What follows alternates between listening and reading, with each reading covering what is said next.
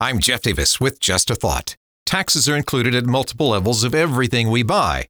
It's one way government sneaks in taxes that are invisible to you. President Reagan once said a loaf of bread has 28 different taxes attached before you put it in your shopping cart. If government isn't out of control, I'm at a loss to explain that, except to say that it's a system of sophisticated anonymous theft. The president and his minions tell us that with new proposed taxes, only the rich will pay. Calling that a lie would be an understatement. The cost of everything's going up due to government mismanagement. Fuel being a dominant reason for rising costs, and radical spending igniting inflation and exploding the price of everything. Then, as the government prints more money, adding insult to injury, each additional dollar is worth less. Hence, everything costs more. A lie that only rich people will pay more is the biggest falsehood they're peddling since the rich will just pass additional costs on to consumers.